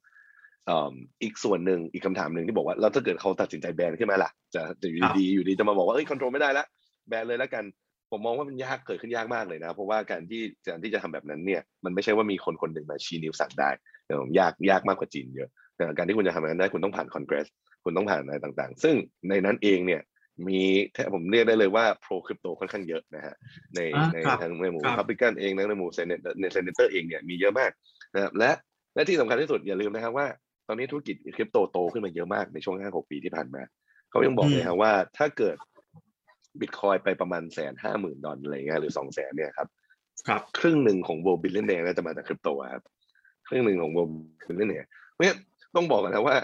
คนกลุ่มเหล่านี้จะกลายเป็นกลุ่มที่ powerful มาก เพราะว่าอย่างที่บอกถ้าคุณมี capital เนี่ยคุณ influence อะไรได้หลาย ๆ อย่าง รวมไปถึง policy maker ถูกไหมฮะปัจจุบันเองเนี่ยในวงการคริปโตเองเนี่ยก็ตั้งกลุ่ม lobby yes พยายามที่จะมาคุยกับรัฐบาลสหรัฐอเมริกาเอ่อมากขึ้นเยอะทั้งช่วยกันโทรหา Senate กันเลย ช่วยกันโทรหาว่าคอนเกรสทั้งหมดเนี่ยเอ่อ representative ทั้งหมดเนี่ยใช่ครับเพื่อเพื่อเพื่อให้ influence decision เหล่านี้เพราะฉะนั้นผมถึงมองว่ามันยากมากกว่าที่คุณจะมา achieve แบบ bipartisan issue พวกนี้ว่าแบบเออจะจะจะสามารถออกกฎหมายอะไรออกมา เพื่อเพื่อ ban จริงๆเนี่ยผมมองว่าโอกาสแทบจะเป็นศูนย์เลยนะฮะเอิ่มอ่าครับ ผมมีคนรู้จักคนหนึ่งชื่อแซมนะฮะเขาก็ตอนนี้ก็อ่าแซมเขาทำ exchange ชื่อ FTX นะฮะก็ครับก็ตอนนี้ใหญ่มากใช่ไหมตอนนี้น่าจะโอ้โห net worth เขา 22 billion เลยไงฮะเขาน่าจะเป็นตอนซึ่งซึ่งแคมเปญที่ผ่านมา election ที่ผ่านมาเขาเป็น second do- เอ่อ biggest donor อะไรเงี้ยของของให้กับไบเดนใช่ไหมซึ่งซึ่งมันโชว์ให้เห็นเลยครับว่าสเกลของ industry นี้มันโตขึ้นมาเยอะมาก แล้วก็สเกลของอิ f ฟ u เ n c e ของอินดัสทรีนี้ยครับมันเยอะขึ้นเรื่อยๆ ใช่ไหมไม่งั้นไม่งั้นผมก็เลยมองว่ายากมากเลยครับ ที่ที่ US จะจะอยู่ดีมาประกาศ ban ก็ตามทีนี้ถ้าเกิดเราติดตามข่าวของฝั่งอเมริกาครับเออคุณแมนเออจริง ๆ ช่วงหนึ่งเนี่ยมันมีข่าวเรื่องของ Facebook เอ่อที่เอ่อคิดถึงเรื่องที่บอกว่าจะทำ Libra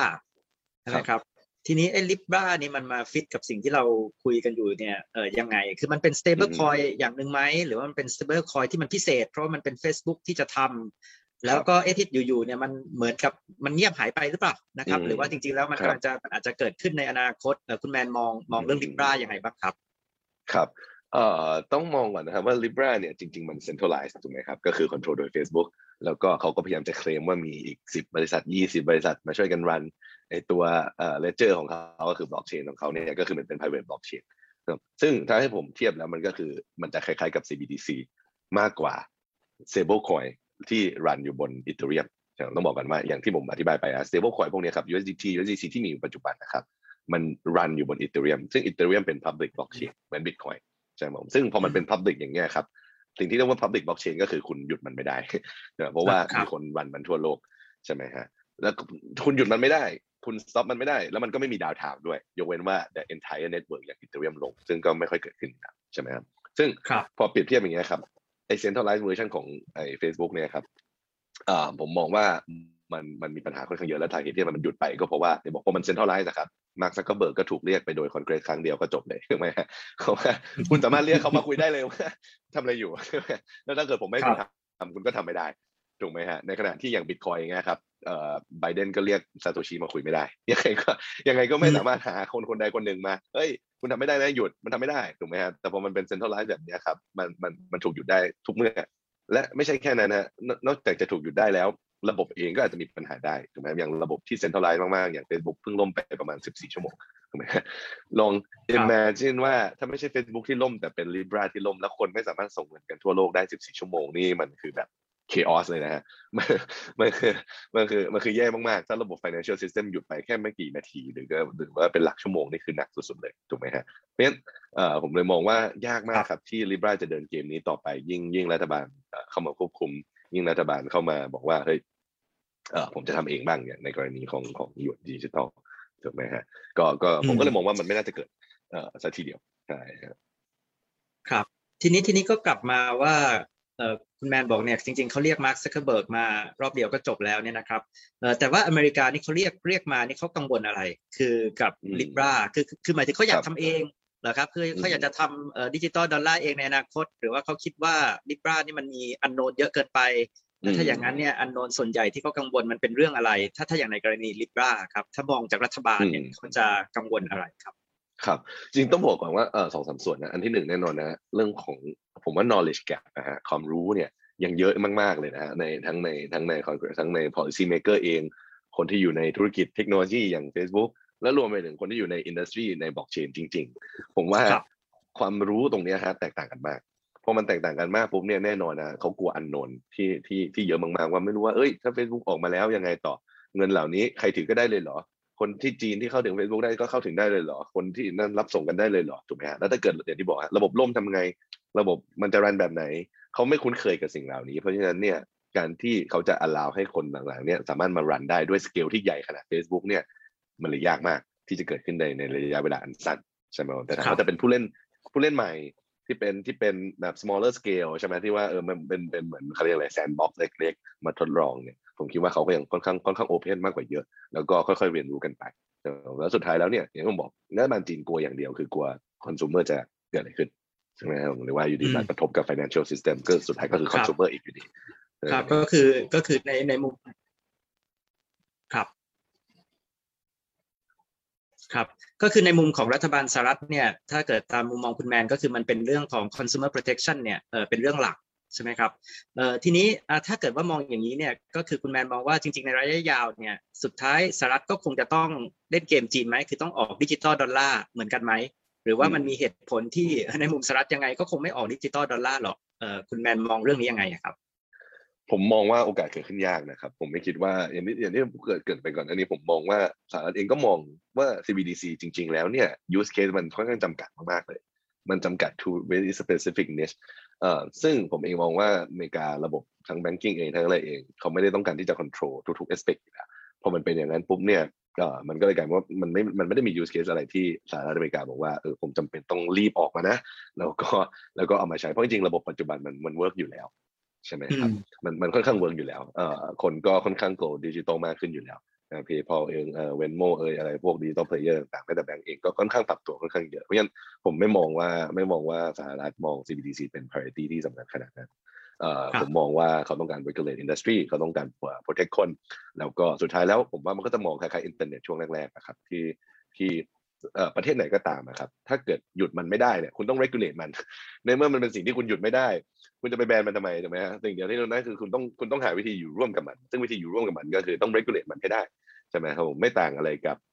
gambling industry ไม่ต่างอะไรกับอินเทอร์เน็ตช่วงแรกๆใช่ไหมซึ่งซึ่งถ้าเกิดคุณคุณแบนมันไม่ได้คุณต้อง control มัน แล้วคุณ control มันในเวลในวิธีที่ถูกต้องเนี่ยมันจะทำให้เกิด innovation ที่มากขึ้น แล้วถ้าเกิดทำให้เกิด innovation เนี่ยสุดท้ายแล้ว benefit ที่เกิดขึ้นส่วนใหญ่ก็อยู่กับประเทศเขาถูกไหมครับนี่คือสาเหตุที่ทำไมจริงๆอเมริกาก็กลายเป็นยักษ์ใหญ่ จากเป็น benefit ที่สุดจากจากอินเทอร์เน็ตอ่าบริษัทอย่าง Google อย่าง Facebook ขึ้นมา ก็เพราะว่าสหรัฐอเมริกาไม่ได้มาบอกว่าเฮ้ย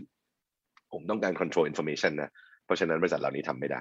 แต่สหรัฐอเมริกาบอกว่าอะคุณทำได้นะแต่คุณก็ต้อง implement อ่า policy ที่ถูกต้อง คุณต้องอ่า protect consumer data ให้ดีนะ คุณต้องมีอ่า data private เรื่องของ data privacy เรื่องของแฮกเรื่องของอะไรต่างๆแบบนี้ใช่ไหมครับผมเขาก็กังวลเรื่องนั้น แต่เขาไม่ได้กังวลว่าเอ้ยหยุดทำเลยเพราะว่าผม control information ไม่ได้อีกต่อไป ก็ไม่ใช่เนี่ยมันก็เลยมันก็เลยเกิดสิ่งที่เป็นคล้ายๆ control innovation มากขึ้นผมก็มองว่าสหรัฐอเมริกาก็มองในลักษณะนั้นกับคริปโตมากกว่า ว่าครับถ้าอินดัสทรีนี้โตต่อไป benefit ของ programmable money benefit ของ decentralization เนี่ยมันมีอยู่นะใช่ไหมครับผมใน 10 20 ปีข้างหน้า การที่เขา allow ให้สิ่งเหล่านี้เกิดขึ้นในอเมริกาได้เนี่ยก็เป็นสิ่งที่ดีที่สุดแล้วใช่ไหมครับครับ คือผมว่าจริง ๆ แล้วคุณแมน point สำคัญมากก็คือว่า context เนี่ยมันมันก็สำคัญทีเดียวนะคือเราคุยเนี่ยสังคมจีนนะครับมันก็เป็น context แบบหนึ่งที่ทำให้มันเกิดนโยบายแบบนี้ ขณะที่อเมริกาเนี่ยคุณแมนก็บอกว่า เอ้ยระบบเดิมมันก็ work อยู่แล้วใช่ไหมครับก็ไม่น่าจะมีเหตุผลอะไรที่เขาจะต้องผลักดัน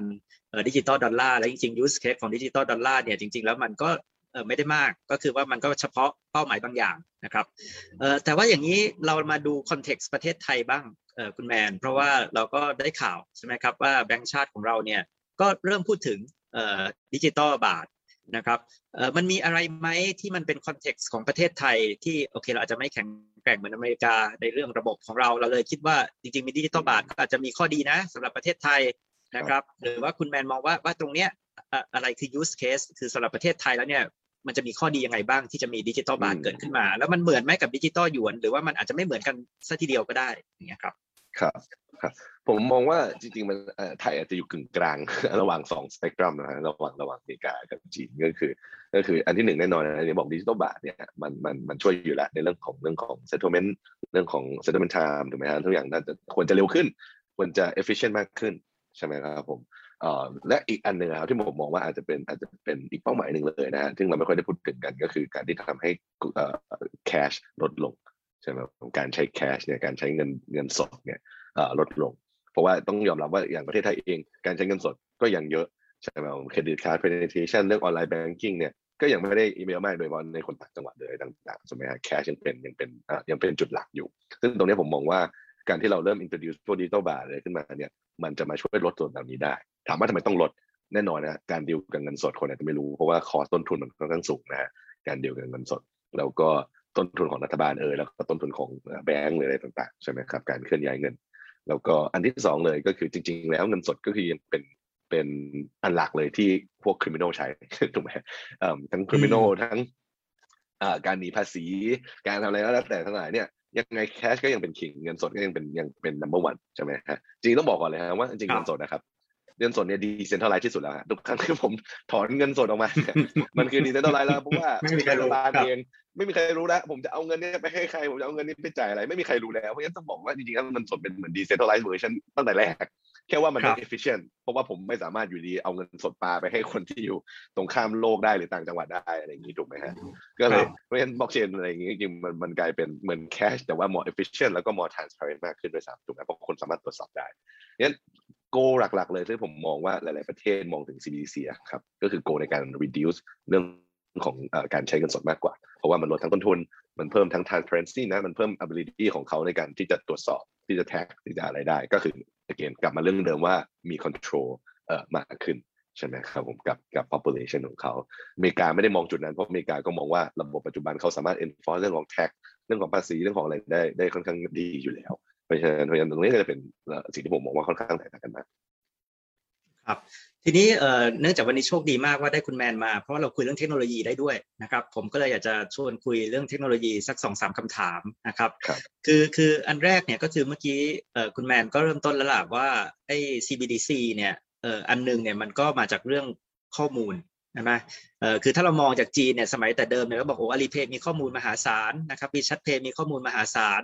เอ่อต่อไปในยรัฐบาลจีนก็จะมีข้อมูลมหาศาลนะครับ เออแต่ว่าผมก็อ่านเวลารัฐบาลจีนเขา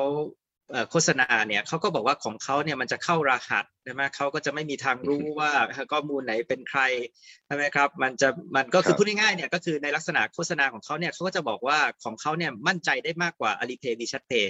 เพราะว่า Alipay WeChat Pay เนี่ยอาลีบาบากับ WeChat เนี่ยอาจจะรู้นะ คุณเป็นใครคุณทำอะไรข้อมูลผู้บริโภค แต่ว่าของรัฐบาลกลางเนี่ยคุณเชื่อใจรัฐบาลกลางได้มากกว่าอืมเพราะว่าระบบ หลังบ้านครับของรัฐบาลกลางเนี่ยเอ่อจะเข้ารหัสจะอะไรอย่างเงี้ยนะครับ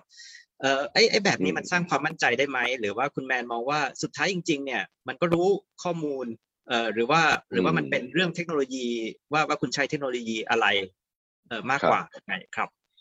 ครับเอออันนี้ผมก็มองว่าสุดท้ายแล้วอะครับ จริงๆแล้วมันแทบไม่แตกต่างกันเลยนะฮะในความหมายก็คือว่าการที่คุณมาโฆษณาแบบนั้น ก็ไม่ต่างอะไรกับสมมติวีชาจะออกมาโฆษณาเหมือนกันถูกไหมฮะว่าเอ้ย คุณไม่ต้องคุณเชื่อใจผมได้แล้วนะเพราะต่อไปผมจะเปลี่ยนระบบ encryption เป็นแบบนี้นะเป็นอะไรก็แล้วแต่ถูกไหมฮะด้วยด้วย standard อะไรก็แล้วแต่มันมันเหมือนเป็นการเบ่งกันมากกว่าโฆษณากันมากกว่าว่าเออแทนที่คุณจะเชื่อใจ A คุณมาเชื่อใจ B นะเพราะว่าเขาบอกว่าเขาจะทำแบบนี้ใช่ไหมครับก็คือก็คือมันก็คือการการ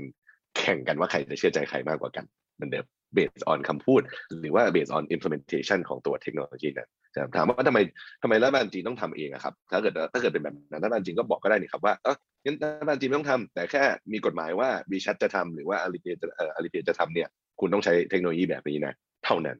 ถูกไหมฮะก็คืออย่างที่เขาเคลมเลยว่า คุณต้อง protect consumer นะคุณต้องใช้เทคโนโลยี encryption แบบนี้นู่นนี่นั่นเท่านั้น ซึ่งผมมองว่ามันก็เป็นไปไม่ได้ อยู่ดีในมุมมองในมุมมองของในมุมมองของ tech เลยถ้าคุณใช้แบบ tech stack เก่าหรืออะไรเก่าเนี่ยถ้าเกิดว่าคุณต้องการ control สักนิดหนึ่งรู้ว่าใครเป็นใครแค่แค่ว่า the fact ที่ว่าคุณต้อง KYC อะครับว่าเนี่ย wallet เนี้ยเป็นของผมนะนะแค่เนี้ยก็ก็เหมือนคุณ give up privacy ไปแล้วเรียบร้อยถูกไหมครับอ่าครับเพราะฉะนั้นเพราะฉะนั้นผมเลยมองว่าการที่จีนมาโฆษณาแบบนั้นเอ่อไม่แตกต่างอะไรกับการที่ Alipay ทำหรือเอ่อวิชาทำแค่ว่าเปลี่ยนจากการเชื่อใจ A ไปเป็นเชื่อใจ B ถูกไหมฮะเอ่อครับในขณะที่ในขณะที่อีกโลกหนึ่งอีก extreme หนึงก็คือผมไม่เชื่อใจใครเลยแล้วก็แบบโอเคผมเชื่อใจแค่โค้ดแล้วก็ไม่มีใครรู้ตัวตนผมจริงๆเพราะว่า address ผมมันไม่ผมมันต้องทำ KYC ผมไม่ต้องทำอะไรกับใครถูกไหมครับครับ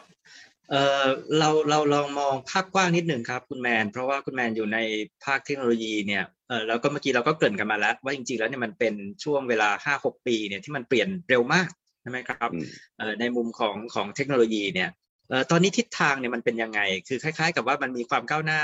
เอ่อมากขึ้น และไอ้ความก้าวหน้าเนี่ยมันจะมี potential อะไรเอ่อที่ที่เกี่ยวข้องกับเรื่องที่เราคุยใช่ไหมครับ ก็คือหมายถึงว่ามันจะทำให้ Bitcoin เนี่ยต่อไปเอ่อขุดง่ายขึ้น หรือมีเทคโนโลยีใหม่ไหมหรือว่า Bitcoin อืมนี่มันก็ stable อยู่แล้วในเทคโนโลยีปัจจุบันนะครับ หรือว่าไอ้เทคโนโลยีครับที่กำลังก้าวหน้าไปเนี่ยมันจะช่วยให้ต่อไปเนี่ยรัฐบาลแต่ละประเทศเนี่ยโอ้ยออกเอ่อ digital currency ได้ง่ายขึ้นเยอะเลย เพราะว่าระบบหลังบ้านจะดีขึ้นมากอะไรอย่างเงี้ยครับมคือคือตอนนี้ภาพในเรื่องเทคโนโลยีฝั่งเทคโนโลยีนี่มันเป็นยังไงครับ ครับใช่ต้องบอกก่อนว่าสี่ห้าปีที่ผ่านมาจริงๆเอ่อเมื่อก่อนนะเอาแค่แค่ปี 2017นะครับตอนนั้นที่บูมบูมครั้งแรกกันนี่คนเริ่มพูดถึงกันเยอะนะฮะตอนนั้นยังไม่มี use case อะไรเลยนะฮะ use case เดียวจริง ๆ ตอนนั้นนะครับ ก็คือ Bitcoin ใช่ไหมครับที่บอกว่าเอ้ย ผมถือไว้เป็นเอ่อ store value นะเป็น hedge นะ กับเอ่อพวก inflation ต่างๆนะครับซึ่ง จากปี 2017 มาปีนี้ฮะสี่ปีที่ผ่านมาเนี่ยคนก็เริ่มบอกแล้วว่าเอ้ยในเมื่อเรามี digital asset นะที่สามารถโปรแกรมอะไรเข้าไปได้เนี่ยมัน powerful มากเลยนะเพราะฉะนั้นใน 4 ปีที่ผ่านมาคนเลยเริ่มสร้าง infrastructure ที่บอกฮะเขาเรียกว่า decentralized finance ใช่ไหมคืออะไรง่ายมากเลย มันก็คือทุกคนพยายามจะ recreate สร้างไอ้ banking system นี่แหละที่เรามีใช่ไหมครับมาอยู่บนบล็อกเชนให้มัน open มากขึ้น คนทุกคนที่มีอินเตอร์แค่คุณมีอินเทอร์เน็ตคุณสามารถเข้าถึงมันได้ โดยที่ผมไม่ได้ต้องมานั่งดูว่าคุณเป็นใคร คุณจนหรือรวยขนาดไหน คุณมีอินเทอร์เน็ตคุณเข้าถึงได้ ซึ่งไอ้ระบบแบบนี้มีอะไรบ้างนะมีทุกอย่างนะตอนนี้ตั้งแต่อย่างที่บอก lending ถูกไหมฮะ building block ของอืมครับ finance คืออะไร อันแรกเลยคือ lending borrowing ถูกไหมฮะผมสามารถเอาบิตคอยของผมเนี่ยมาวางไว้ให้คนยืมได้ ผมก็ได้ interest rate มาปัจจุบันก็ตั้ง4-5%ถึง5%เปอร์เซ็นต์จริงถ้าเป็น stable coin อย่างเงี้ยฮะผมเอา USDT มาวางไว้ให้คนมายืม คนยืมไปด้วย rate 12%ผมอาจจะได้ 10%อะไรอย่างนี้ก็ว่าไปถูกไหมฮะ เกิดสิ่งเหล่านี้ได้ borrowing lending ซึ่งผมไม่ได้มา borrow หรือ lend กับคนคนใดคนหนึ่งนะฮะคือผมไม่ได้มาอ่ายุ่งกับแบงก์ผมไม่ต้องมานั่ง KYC ไม่ต้องอะไรเลย ผมใช้เวลาหนึ่งวินาทีอะฮะอินเทอร์เน็ตคลิกปุ๊บ ผมได้ interest rate มาทันทีทุก ๆ วินาทีเลยใช่ไหมครับผมอันนี้ทุกอย่างผ่านครับโค้ดหมดเลยนะฮะทุกอย่างเป็นโค้ดคิดซะว่าไอ้โค้ดเนี่ยมันเหมือนเป็น robotเป็น machine เครื่องหนึ่งที่ใครก็ได้ไป interact กับมันได้ ไปใช้งานมันได้นะครับเนี่ยตอนนี้เกิด borrowing lending trading ก็เหมือนกัน เมื่อก่อนผมต้องมี counter party ถูกไหมฮะถ้าเกิดผมอยากจะแลกเปลี่ยนอ่า สกุลเงินก็ได้ครับผมต้องไปหา super rich ผมต้องไปหา K Bank SCB อะไรก็ว่าไปถูกไหมฮะแต่ปัจจุบันผมสามารถทำได้กับโค้ดเลย ผมก็คือมีโค้ดมี machine ตัวหนึ่งที่ผมบอกว่า ผมเอา USDT เข้าไปนะคุณให้หยวนผมมา ผมสามารถให้ Bitcoin เข้าไปคุณให้ดอลลาร์ผมกลับมาใช่ไหมทุกอย่างเนี่ย interact โดยที่ทุกอย่างมัน open มัน seamless มัน efficient แล้วก็ราคา มันค่อนข้างถูกมากนะอย่างอย่างปัจจุบันนะครับ ถ้าเกิดผมอยากส่ง Bitcoin หรือ stablecoin ก็ได้ฮะมูลค่าเท่าไหร่ก็ได้ร้อยล้านดอลลาร์พันล้านดอลลาร์ ผมเสียฟรีประมาณสองดอลอย่างเงี้ยครับ ซึ่งครับแล้วก็เกิดขึ้นได้ภายในเวลาสามวินะซึ่งซึ่งสิ่งเหล่านี้เนี่ยเป็นไปไม่ได้เลยใน traditional world นะปัจจุบันถูกไหมด้วยระบบครับ banking ในปัจจุบันอ่าซึ่งถามว่าถ้าพี่อาร์มถามว่าโอเคละเราเริ่มพัฒนาจากมี digital currency นะ เราเริ่มมีระบบ finance ที่เป็น open มากขึ้น แล้วต่อไปล่ะใช่ไหมผมก็ผมก็มองว่าผู้เล่นหลักๆ อย่างแบงก์เองก็เข้ามาค่อนข้างเยอะ ถ้าทุกคนเห็นก็จะทราบข่าวนะตั้งแต่ SCB AS แล้วก็รวมถึงต่างประเทศทั้งหมดเนี่ย เข้ามามีส่วนร่วมมากขึ้น ไม่ว่าจะเป็นการลงทุนโดยตรง หรือว่าสร้าง solution ของตัวเองซึ่งผมมองว่าต่อไปอะครับระบบพวกนี้มันก็จะ integrate กันมากขึ้นใช่ไหมครับ integrate กันมากขึ้นก็คือ คนไม่จำเป็นต้องรู้หรอกครับว่าหลังบ้านคืออะไร แต่คนสามารถรับส่งเงินได้ในราคาที่ถูกมากๆ ในระยะเวลาอันสั้นมากๆถ้าเทียบกับเมื่อก่อนด้วยเทคโนโลยีเหล่านี้ที่ที่ enable มันขึ้นมาซึ่งซึ่งอันนี้อันนี้เราพูดกันในมุมมองของ finance อย่างเดียวเลยนะนี่ยังไม่ได้พูดถึง มุมมองอื่นๆ เพราะอย่างที่บอกนะจริงๆ blockchain เองมันมีทุกทุกอินดัสทรีเลยฮะไม่ใช่แค่ finance ต่างๆแต่มันมีเรื่องของถ้าทุกคนตาม NFT ใช่ไหมเรื่องของ digital art ใช่ไหมฮะต่างๆ ที่ตอนนี้ค่อนข้างบูมขึ้นมา แล้วก็มีคนเลือกพูดถึงเรื่องของโซเชียลมีเดียก็เหมือนกันนะครับซึ่งซึ่งธีมธีมมันเหมือนกันเลยฮะก็คือว่าธุรกิจเหล่านี้เนี่ยเมื่อก่อนมัน centralize มาก Facebook คุมทุกอย่าง Twitter คุมทุกอย่างล่มทีเดียวจบเลยใช่ไหมฮะเอ่อ ต่อไปถ้าเราสามารถสร้าง decentralized version ได้ ไม่ต้องมีบริษัทมาคุม ใครทำอะไรก็ได้บนนั้น มา interact กับมันได้ มายุ่งกับมันได้ แล้วก็แล้วก็มีส่วนได้ส่วนเสียกับมันด้วยใช่ไหมอันเนี้ยครับผมมองว่ามันเป็น benefit ที่ที่เราจะเริ่มเห็นมากขึ้นในอีก 4-5 ปีข้างหน้า แล้วก็คนก็จะค่อยๆพัฒนาขึ้นมา ร่วมกันกับ financial system มากขึ้นเดี๋ยวสุดท้ายมันก็จะ integrate กันมากขึ้นด้วยด้วย nature ของเทคโนโลยีด้วย texture ของเนี่ยการที่ทุกอย่างมันเป็นโค้ดหมดเลยใช่ไหมครับ ครับครับ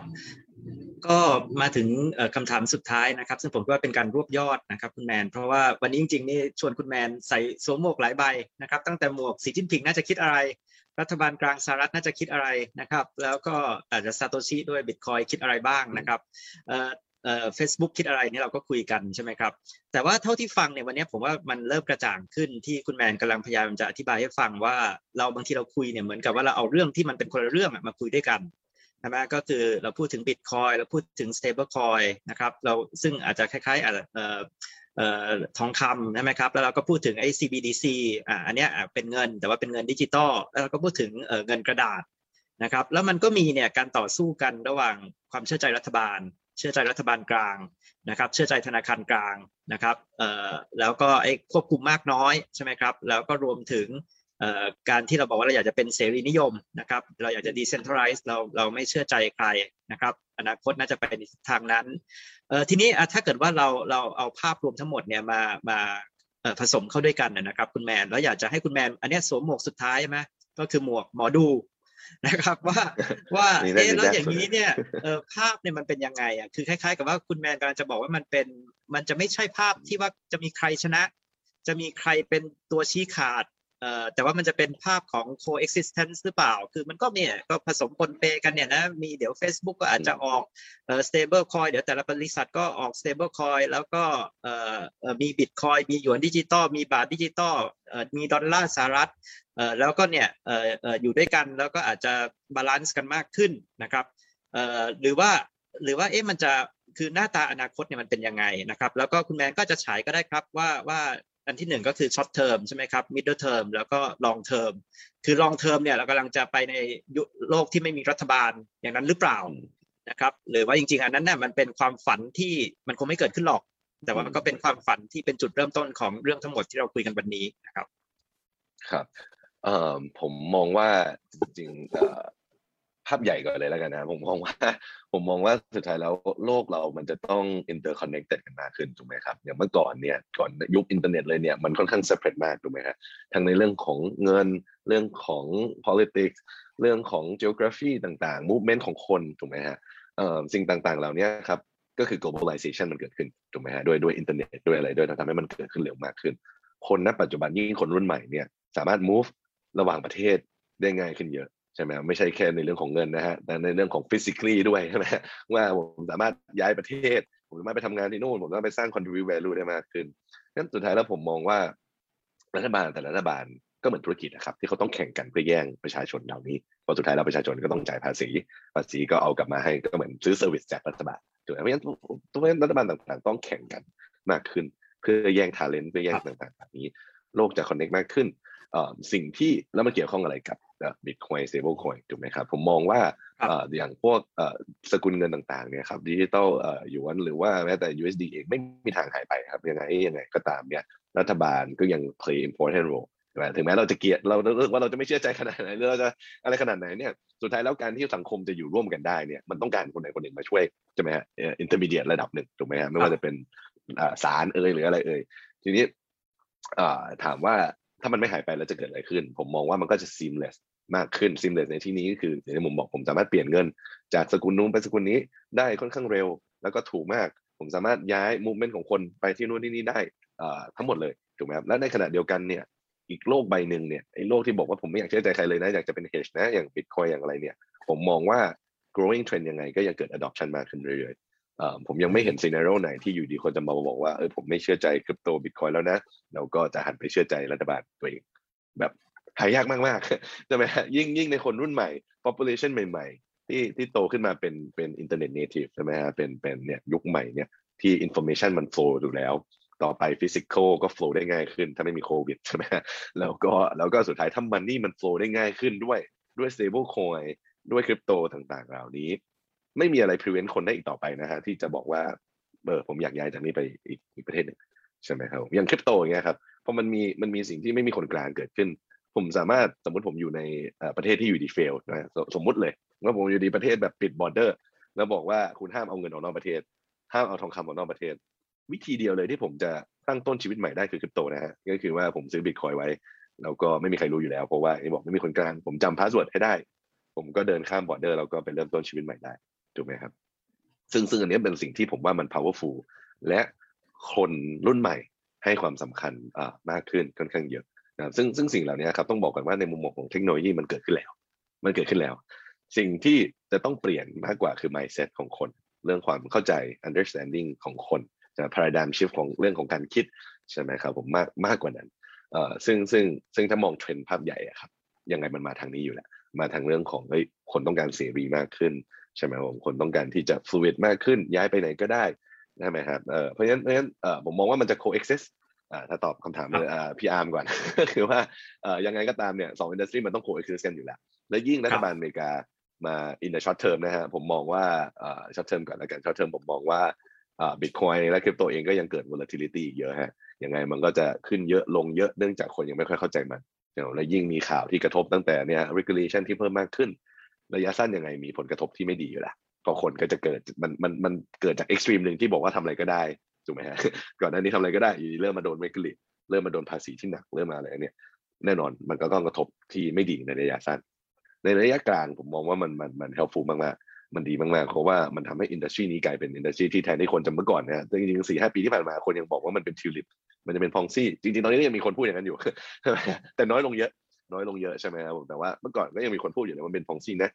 ถ้าเกิด regulation เข้ามาและบานอเมริกาเข้ามาเนี่ยมันมัน basically มันคือ legitimize เลยครับ มันทำให้ธุรกิจนี้เอ่อวงการนี้เอ่อถูกกฎหมายมันร้อยเปอร์เซ็นต์ถูกไหมครับเอ่อแล้วก็แล้วก็ทำให้ผู้เล่นใหญ่ ๆ อย่างพวก financial institution เข้ามาเล่นเองได้มากขึ้นใช่ไหมผมซึ่งเราก็เห็นแล้วตอนเนี้ย ปัจจุบันแบงก์เอ่ยแล้วอะไรเอ่ยกล้าเข้ามามากขึ้นเพราะว่ารัฐบาลเองก็เริ่มรองรับไม่ว่าจะเป็นสิงคโปร์ไม่ว่าจะเป็นไทย US เองจริงๆก็อย่างที่บอกฮะเขาพยายามจะ regulate ก็จริงแต่เขาก็ยังบอกว่าเออมันมันเป็นสิ่งที่ดีนะ แล้วก็เราแค่ต้องการจะ protect consumer นะเนี่ยระยะกลางเนี่ยมันจะทำให้ธุรกิจตรงนี้ฮะโตขึ้นอีกเยอะนะฮะเพราะว่าเมื่อก่อนนะครับจากบิตคอยประมาณเอ่อพันเหรียญมาจนถึงประมาณสองสามหมื่นเหรียญเนี่ยครับมันมัน value มันสร้างขึ้นเยอะนะฮะหลายหลายหลายหลายหลาย trillion ดอลลาร์แต่เงินเหล่าเม็ดเงินเหล่านี้ครับจริงๆก็ยังน้อยมาก น้อยมากๆเลย ถ้าเกิดเทียบกับบอลตลาดตลาดอ่าบอลตลาดสต็อกต่างๆ ซึ่งถ้าต่อไปอะครับการที่บิตคอยโตจากสามหมื่นดอลหรือตอนนี้เท่าไหร่ห้าหมื่นดอลใช่ไหมฮะครับไปไปสิ่งที่เทียบเท่ากับทองคำได้ละหลักแสนสองแสนสามแสนหรือแม้แต่ล้านดอลที่คนพูดอย่างนั้นเนี่ยยังไงคุณก็ต้องการผู้เล่นอย่าง institution เข้ามายังไงคุณก็ต้องการ hedge fund อยู่ต้องการ ผู้เล่นที่เป็น big money อะฮะเข้ามาอืมไม่ใช่ retailer ไม่ใช่ mom and pop มาซื้อขายกันเพราะว่าหวังว่าจะรวยถูกไหมฮะสิ่งเหล่านี้จะเอ่อ bitcoin จะถูก financialize เนื่องจากมันถูก regulated แล้วสุดท้ายมันก็จะโตขึ้นมา แล้วก็ volatility ก็จะลดลงนะผมก็มองว่านั่นคือภาพใหญ่ที่แบบห้าปีสิบปีข้างหน้าเอ่อน่าจะเกิดขึ้นเอ่อและในขณะเดียวกันหยวนเอยดอลลาร์เอยก็ยังอยู่ แค่ว่าผมเองในฐานะ user ก็จะเลือกได้ง่ายขึ้นว่าเออผมวันเนี้ยผมไม่อยากถือไทยบาทอะผมอยากเปลี่ยนไปเป็นดอลลาร์เลย ผมสามารถคลิกได้เลย แล้วก็เก็บไปกับตัวเองได้ใช่ไหมครับจริงแล้วเนี่ยผมว่าว่ามันมันน่าจะเกิดขึ้นมากขึ้นเยอะเลยในระยะยาวครับอ่าครับชัดเจนมากครับคุณแมนก็คืออนาคตกำลังไล่ล่าพวกเรานะครับอย่างรวดเร็วนะครับก็คือจริงๆเนี่ยภาพของคุณแมนจริงๆเราก็เริ่มเห็นจากที่เราคุยกันมาใช่ไหมครับว่าเออห้าหกปีเนี่ยมันก็เปลี่ยนเอ่อเร็วมากนะครับทั้งใน front ของเทคโนโลยี แล้วก็ใน front ของไอ้ตัวของการเอาไป implement ใช่ไหมครับ use case ต่างๆนะครับแล้วจริงๆวันนี้สิ่งที่เราคุยกันเนี่ยมันก็คงเป็นเป็น use case ที่มันเกิดขึ้นน่ะจากเทคโนโลยีที่มันทำให้สิ่งเหล่านี้มันเป็นไปได้นะครับเอ่อไม่ว่าจะเป็นในฝั่งของบล็อกเชนนะครับเอ่อ stable coin นะครับเอ่อไม่ว่าจะเป็นในเรื่องของเอ่อหยวนดิจิตอลนะครับซึ่งเออเราก็คุยกันแล้วว่าคุณแมนมองว่า